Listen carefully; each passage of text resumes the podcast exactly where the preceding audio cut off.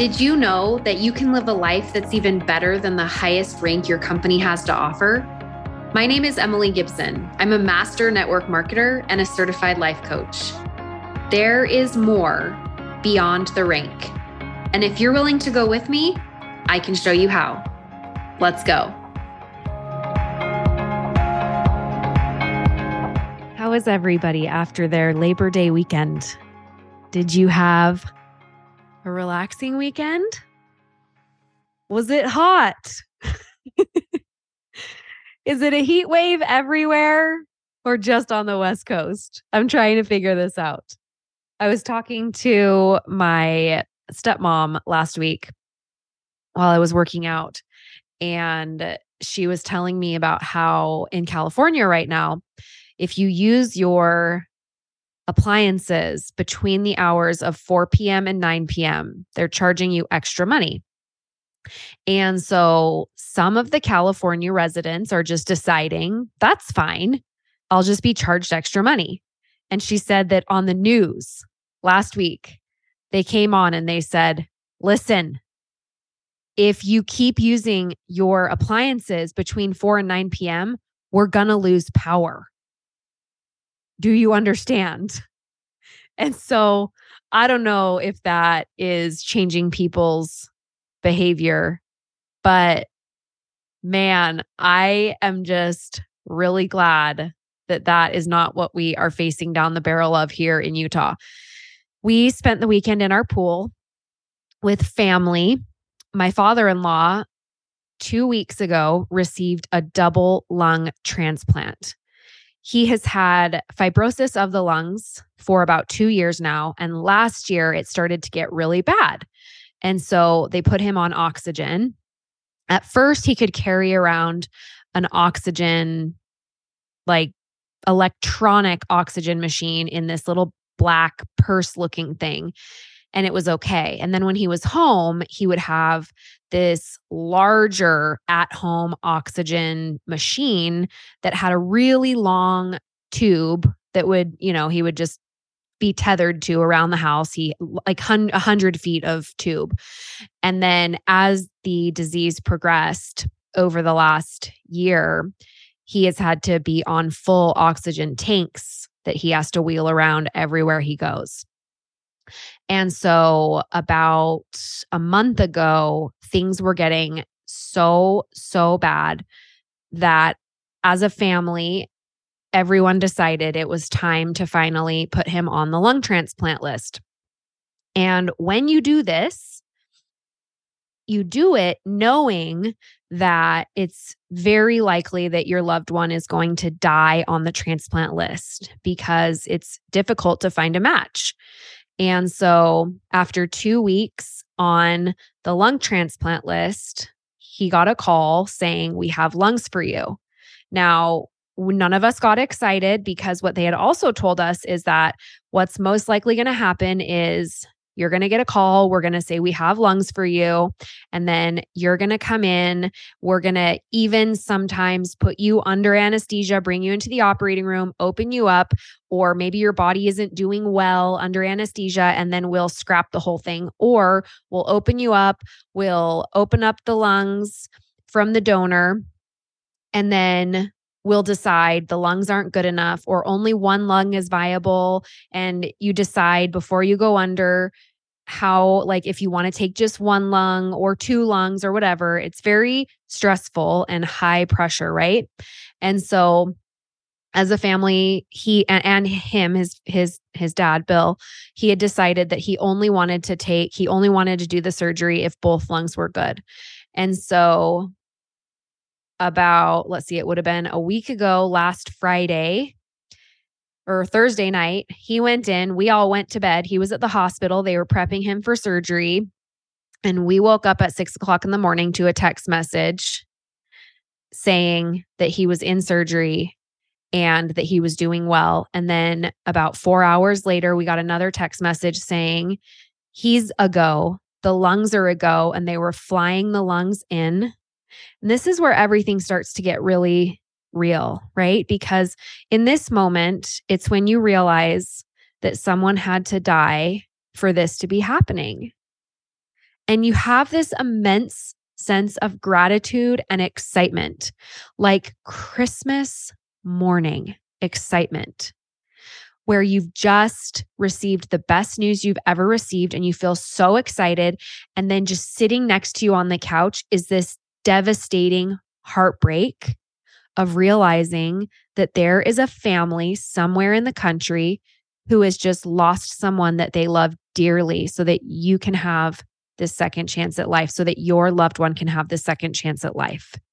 And then you just sit and sort of battle that, you know? You sort of battle it back and forth.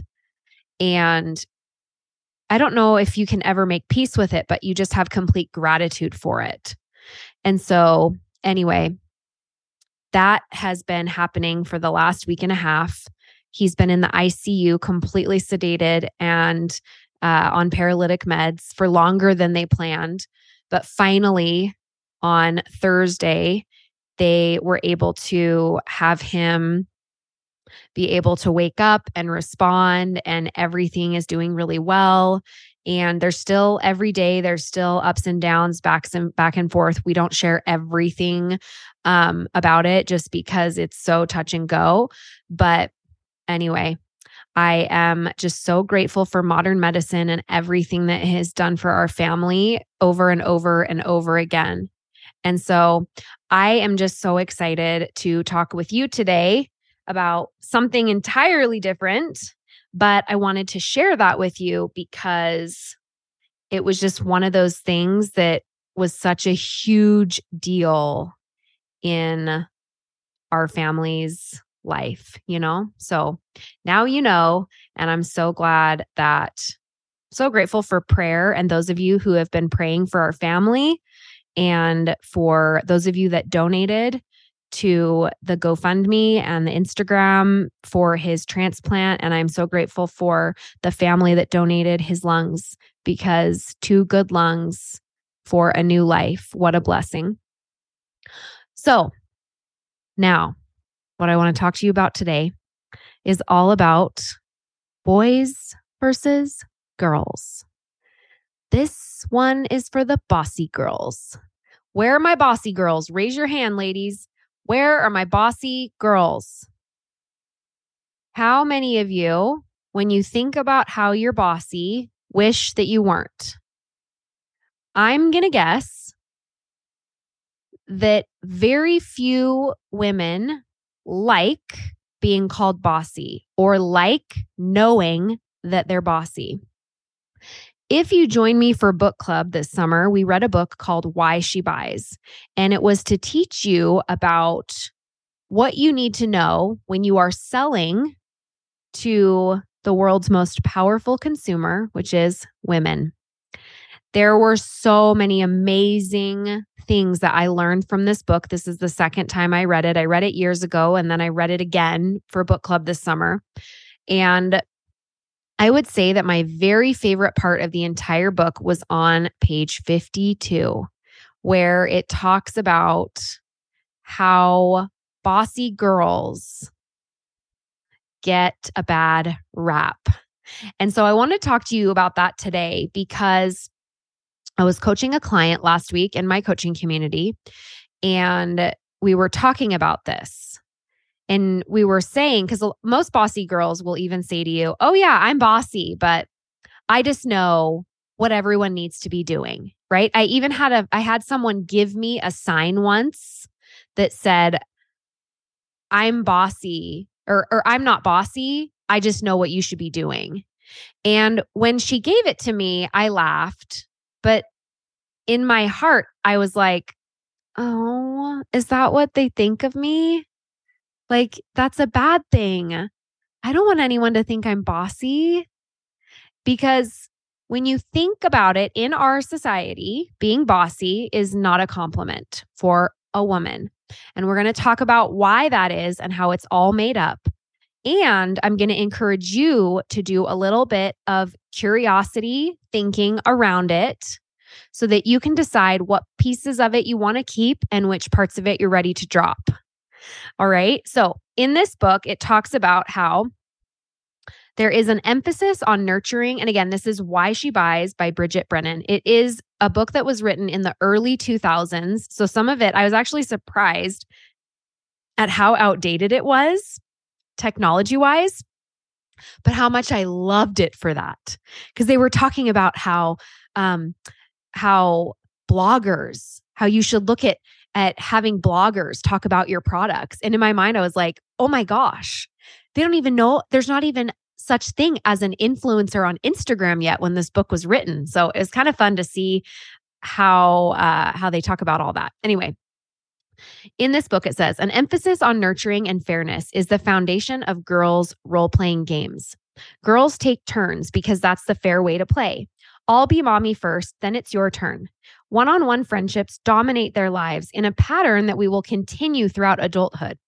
Little girls tend to have a best friend, and they can often be seen with a cupped hand over their friend's ear, telling each other their secrets. Conversations are the glue that binds their friendship from an early age. Bossy girls are criticized and put in their place by both peers and adults. Young girls are taught that they should always be modest, that showing off is a bad thing, and that fairness is the most important part of any game. In addition, girls learn early that it's important for them to develop two social talents. Number one, being liked, and number two, being helpful.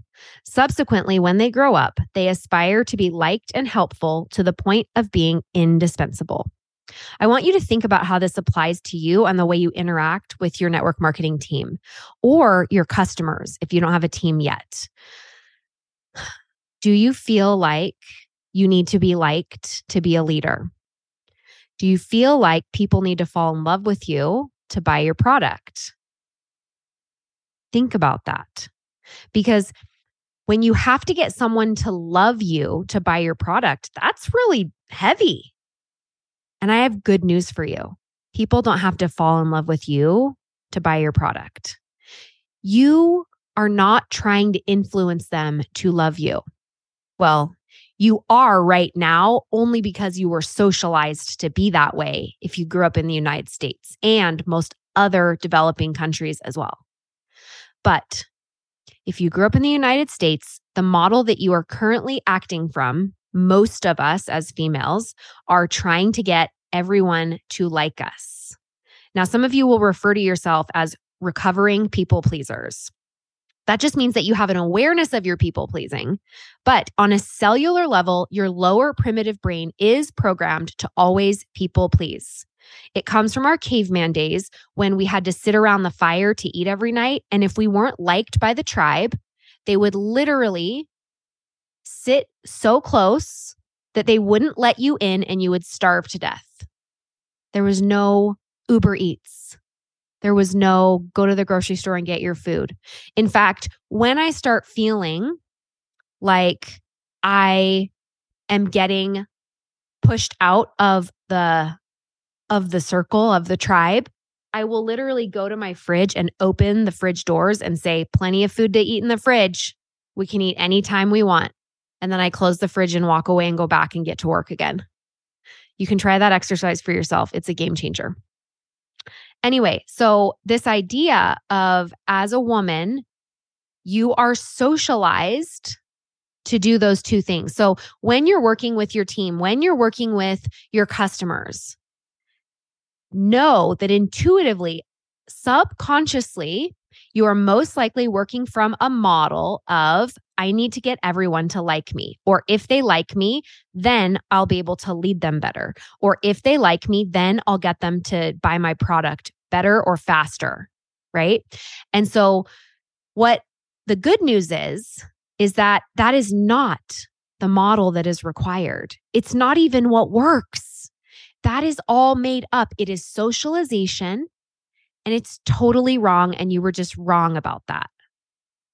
The best news is the model we want to get your team into and the model we want to get your customers into is for the customers, you want them not thinking, I like her.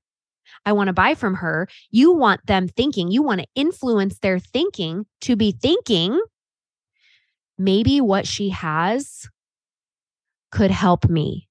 Maybe what she has could finally help me lose the last 10 pounds. Maybe what she's selling me could change the way I feel. Same thing in regards to your team. Maybe what she's teaching me can help me get out of debt. Maybe what she's teaching me could help pay my rent this month. Maybe what she's teaching me could help us have an extra thousand dollars so that my husband could stop working on Saturdays. That's the model you want to be influencing people to get into, not I need to get them to like me and love me so I can lead them, or I need to get them to fall in love with me so they'll buy my product. No, no. I have an example of what I was just reading to you aloud about how young girls are taught that they should always be modest and that showing off is a bad thing. I had a cousin years and years and years ago. This was right around the time, it was about two years after I hit the top of my network marketing company. And we were at a family barbecue. And this was a family member that I had sort of had a falling out of because when I hit the top of the company two years prior, she was upset that I had asked her if I could order on her account with my own money. And so she stopped talking to me for two years and we sort of had this like grudge. And so after two years of that, I just decided I'm just going to, I'm just going to let it go. I'm just going to let it go. And so this was the first event that we had all been to as a family. It was April of 2019. We were literally just two weeks away from moving in to our dream house, the one that we live in now. And we had the best day. I said hi. We talked like nothing had ever happened. It was so amazing. And I was like, we finally turned a corner. And I just felt so good about it. And about, so after that day, we came home and I said to my husband, Oh my gosh, I think things are finally better with them. Like, I'm so excited. And we, two weeks later, my daughter came into my office literally where I'm recording this podcast right here for you now. And she said, Mom, I need to tell you something about what happened at the barbecue. And I said, Of course, you know, what's going on? And she said, Well, you know, Chloe came up to me. This was the daughter of one of the one of the cousins.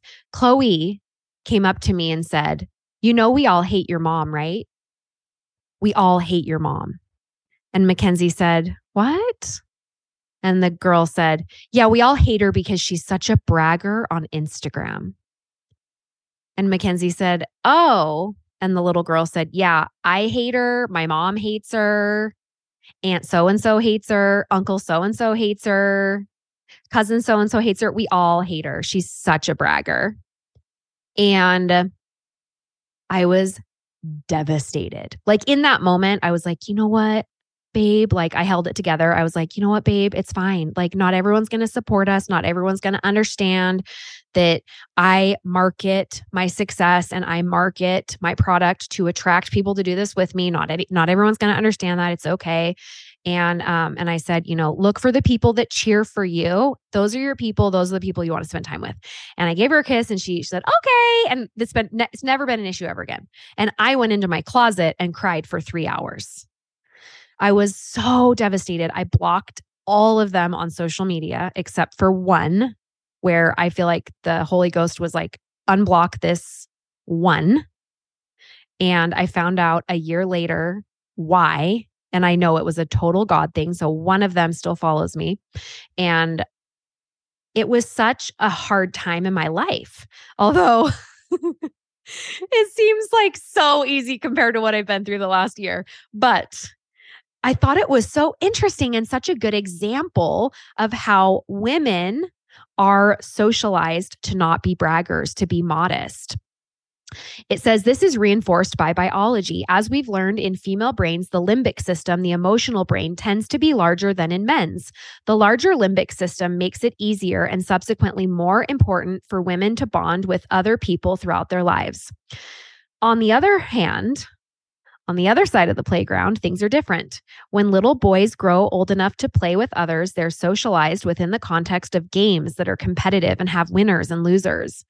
Through these games and sports, young boys learn about life's rules, which is why grown men are so comfortable using sports analogies to describe them later in life. Boys strive to achieve status within their groups by dominating others, whether it's through their size and physical prowess. It's always better to be the biggest and strongest boy, right? Their ability to issue commands, or their skill of a particular sport or subject. Adults often view little boys who dominate others as having leadership qualities.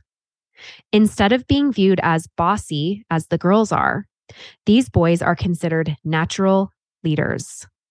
Look at how the other kids follow him around, adults will say admiringly. He's a natural leader.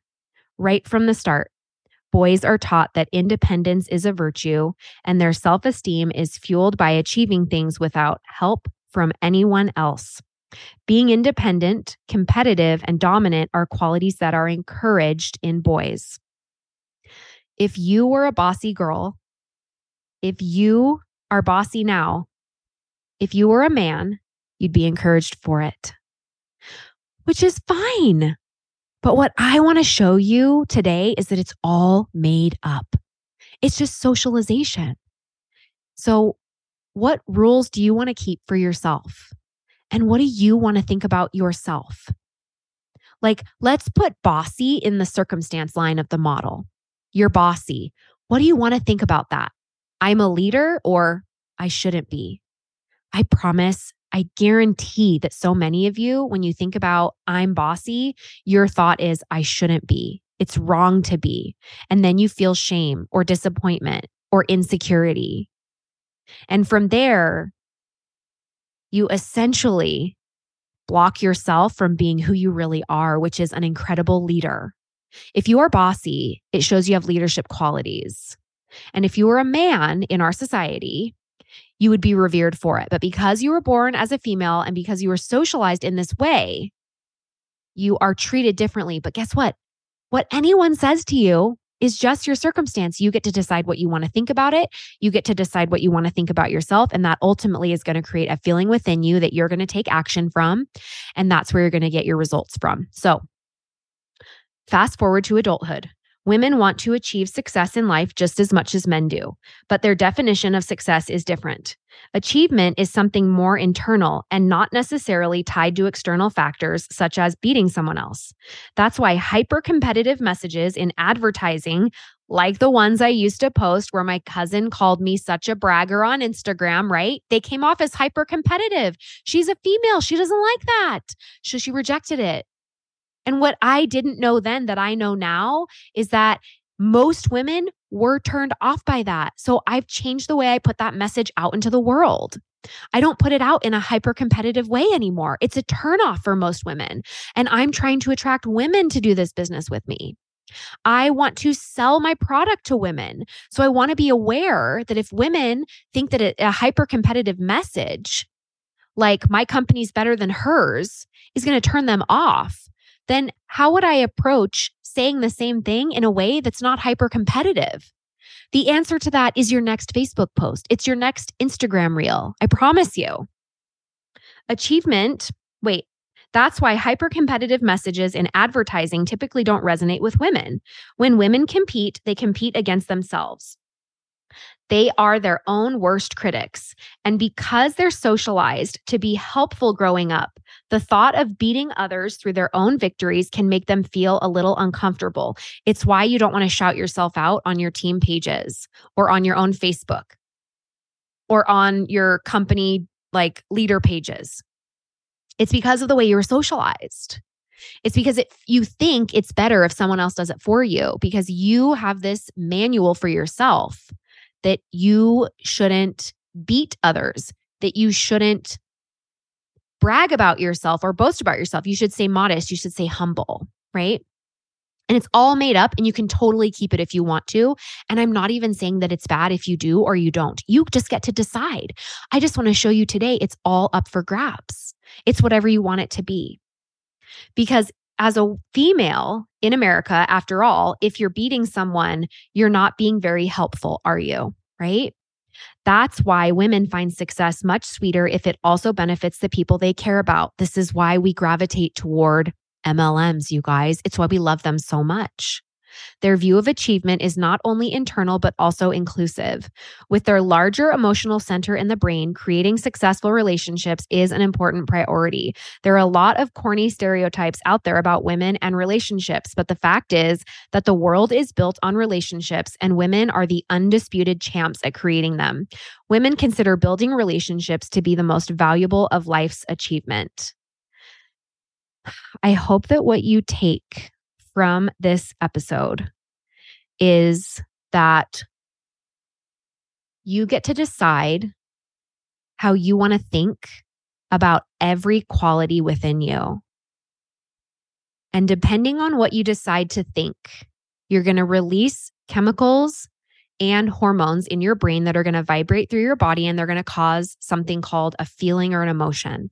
And that emotion is where you're going to take action from.